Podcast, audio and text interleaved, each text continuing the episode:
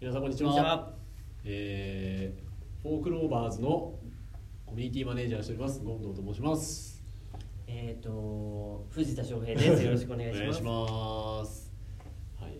今回のインタビュアーははい、逆に藤田君私に。やってもらおうと思うのでお願いしおます。任せします。はい。はい。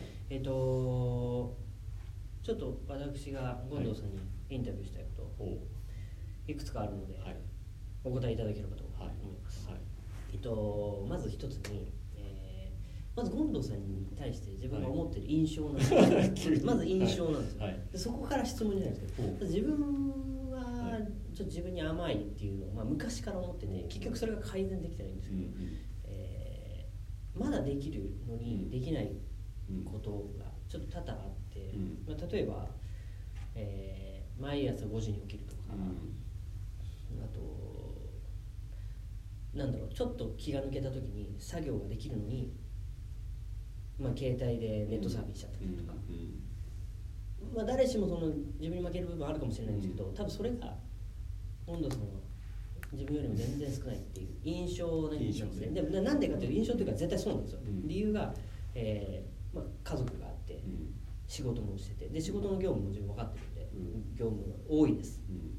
だから家族のとの時間もありますし、でそんな中でやれブログやれフェイスブックやら何やらって常に更新をしていて、うん。それだけではなくてその休みの土日は、えー読書会であったりだとかまたは何かの会に出席していたりだとか、うん。当然仕事が始まる平日の前は読書会やってますと。うん。どうすればその自分に 自分に強くなる自分に強いというか自分に厳しく行動ができるのかでまあその塾に入らせていただいた理由っていうのは、あ何の塾でしたっけ？あのゴンドゥ塾。ゴンドゥ ドゥですよね。Go on do あ まあいいんですちょっと取り直した方がいいですかね。あいい。難しくね、あのうん。僕はこの塾の塾に価値があると思ってるんで、はい。名前はそんなに気にしてない。はい、オンラインサロンやってるんですよね。そ名前はの塾に入ってもらってるんですよね。は。はい。い。そうですね、そこの技術を盗みたいっていうのと、うん。まあ当然前回お話しした、えー読書会の良さっていうのもあるんですけど、当然ながらこの会に塾に入ってる人たちっていうのは、まあ当然よりすぐりの人なわけ許ですすよ。まあ現にその岡田さんとかもそうですけど、あのーもう一人もね。そうですね、情報をもらえる価値ってやっぱり違う。なんか問題に直面した時に、うん。どこの層に相談するか。っていう中で、まあこれもちょっと人をランク付けしてるみたいな言い方になっちゃうんで、うん。あんまりどうかなとは思うんですけど。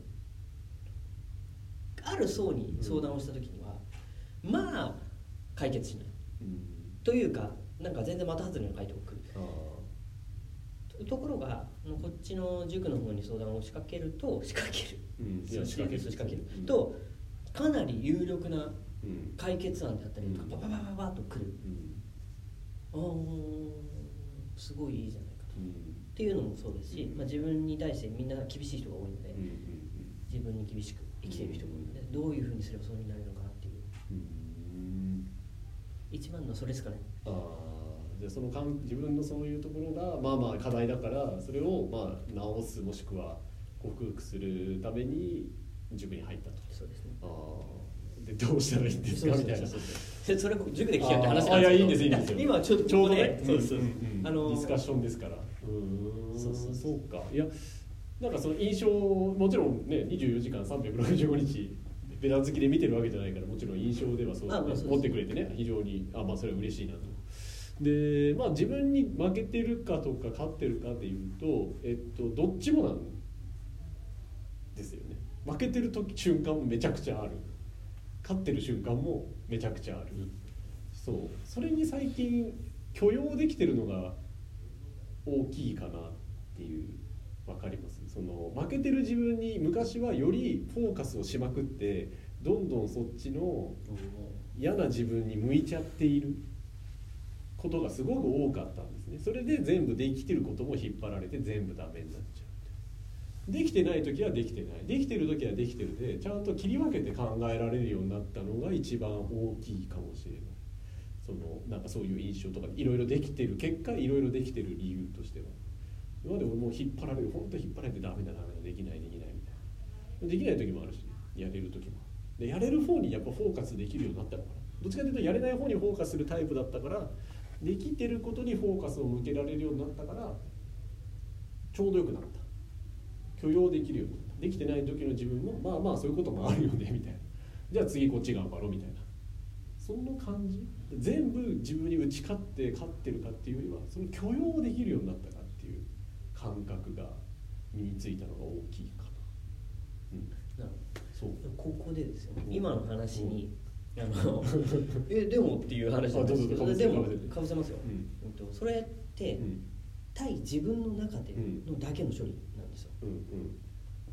例えば今その権藤さんというその許容できるできてる方に許容できるようになった権藤さんがいますと、うん。でその隣には藤田翔平という人間がいますと、うん。明らかに許容がどうこうっていう話じゃなくて、うん。そもそも比べちゃう。ああえてですよ。うん。別に比べる必要ないのかもしれないですけど、うん。あえて比べちゃいます。そしたら明らかに集中してる時間であったりだとか、うん。作業割いてる時間であったりだとかうん。が明らかに権藤さんの方が多いんですよ、うん。それもう間違いないです、うん。出なかったらあれだけの作業の時間がね。もう作品を作ってる作品っていう言い方しちゃいますけどブログであったりホームページであったりだとかフェイスブックであったり、コミュニティであったりだとかの作品ですよね、うん。ができるわけがないんうんですよ、うん。ある程度作業量をこなしているからですね、うんそれを比べた時に明らかに劣ってる、自分の中のどうこうもそうかもしれないんですけど、そを埋めたいんですよね、それはあのー自分の中でもちゃんとあってその、まあ、さっき言ったように最初はこうでした。できるとこここしかありませんみたいな。で本当できるところを0.1ミリずつを積み上げてっただけわかる？あのちっちゃい。一郎理論。ああそうですね。一本の僕糸をそう大好きなのは一郎理論。うん。割合とかじゃなくていい時もあるし悪い時もあるから率で見るんじゃなくてあくまでも積み上げた一本のヒットをかさ数えていく。一郎ってその打率じゃなくて何本打ったかっていうその合計値をすごい重視してるんですよね。だその理論が僕すごい好きでだうん。からできることにフォーカスするっていうあと自分がやってきた絶対減らないものにフォーカスをするっていう考え方をすごい大事にしていてそうするとじゃあこれはできたできたっていうのが繰り返していくとできる範囲がやっぱ増えていくんですね。短い時間でやれるとか今の自分の時間増えない時間の中で積み上げていくものが増えるんで気づいたらその藤田君からパッと見た時にできる量がこんなに変わっているっていうそういうイメージなんですよね。その最初のステップとしては許容すること。できてないことはできてない。できてることはできてると許容すること。で許容した上でできてることにフォーカスしてちょっとずつ足し算してってあこの時間は節約できるなとかあブログはこうやって書いたらもっと効率よく書けるなとか最初はうまく書けないからこの辺でぐちゃぐちゃしてるんですけどあ書けるようになった書けるようになったあ自然にできるようになったあこういうモチベーションの時は書けるぞとかこの時間帯に書くと調子いいぞとかそういうのを試行錯誤した結果気づいたらこうできるものが増えていった。感じなんですよ。で外からパッと見たらやっぱりえ？みたいな。なんでそんなできるのみたいな。この0.1ミリを積み重ねそう本当それだけ。本当それだけ。それを仮に1年間去年の1年間用意どんで一緒に走ったとしたらできたかそれをうんってこっちもうんってなっちゃってたかっていうところだと思うんだよね。だから許容して否定はしないでここを否定せずに受け止めてできるところに目を向けてじゃあ今の自分にどうやったらできるかっていう積み上げをしていくそんな感覚です。だから今でも自分ではまだできてないこといっぱいあるっていうのは知ってる。これはだって知らないとダメじゃないですか。うちはもう俺は全部できるんだって言ったら傲慢になっちゃうから。知らんあのできないことを知ってるのはすごく大事。だそれは残しとく。でもできることはこうなんだっていうねじゃあここに目指してやっていこうっていうふうにポジティブな方もちゃんとやるみたいな。両方やるっていうのが大事かなこれねすごい伝えたいこと。いいいい質問。めちゃくちゃいい質問、いやもう本当にそれを少しでもその自分が尊敬してすごい人たちに近づくための読書会でもあり、塾でもあり日々の新しい活動を取り入れるっていうのでもありっていうのがあるんで気になってたんですよね全部。分かった。分かった。ましたあのよくわかりまあとはちょっと苦手な部分を無理やりっていうのも一方であるからさっきちょろっと言ったんだけどできることよりできること得意な方でより突き抜けて積み上げていくっていうのもいいかもしれない。だからあの SNS っていうのが苦手なんだけど SNS も頑張るっていうのは大事、まあ、必要なんだけどそれよりも得意な対面での接客とか対面での営業あの紹介もらうとかそういう方が得意だっていうのは分かってるからだったらそこでちゃんと積み上げる。何人紹介もらったとか。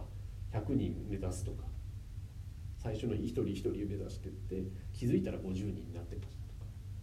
で自信がついてじゃあ SNS もちょっとやるかみたいな。方でもいいと思う。最初はそれはちょっとテクニック論だけど得意な方とかでやるっていうのもありかもしれない、うん、できることにフォーカスするっていう。傲慢な人は逆にした方がいいけど。あの謙虚すぎるとかネガティブ思考な方はそっちに思考した方がいい、うん。うん。はいありですね。うん。ありですね。まあまあ言っても、うんそのもう全然この1年間何の成果もなかったかっていうわけではないのはもちろんそのでしょう。ん。モンドさん近くで見てたんで分かってるとは思うんですけどうん。やっぱり生活はもう変わってるんでそれは1年単位で見れば明らかにもう変わってるっていうのは分かるんですけどそうですね。だから今変化はあるわけです、そこをちゃんと見てあげるわけで自分ではここできたと。できたところをフォーカスするじゃあ来年はもうちょっとここできるように増やそうってだけ。それだけ、うん。できないところはまあそうだよねで終わりで。できなかったね。だから反面教師でできることを増やそうっていうのがあるわけだから、もうちょっとできるところにフォーカスするを多めにしてもいいと思う。藤田君の場合は、うん、人によるけど。藤田君はもっとできることをフォーカスした方がいい、うん、あっという間に時間です12分弱いやあのそうですね。2019年。っていうかもう今今から？今でしょ、今でしょ。ね急にどうしたちょっとあのそのできること得意なことにパワーをうん。やってみようかなとはい。思います。ぜひ。じゃあ締めてください。はい。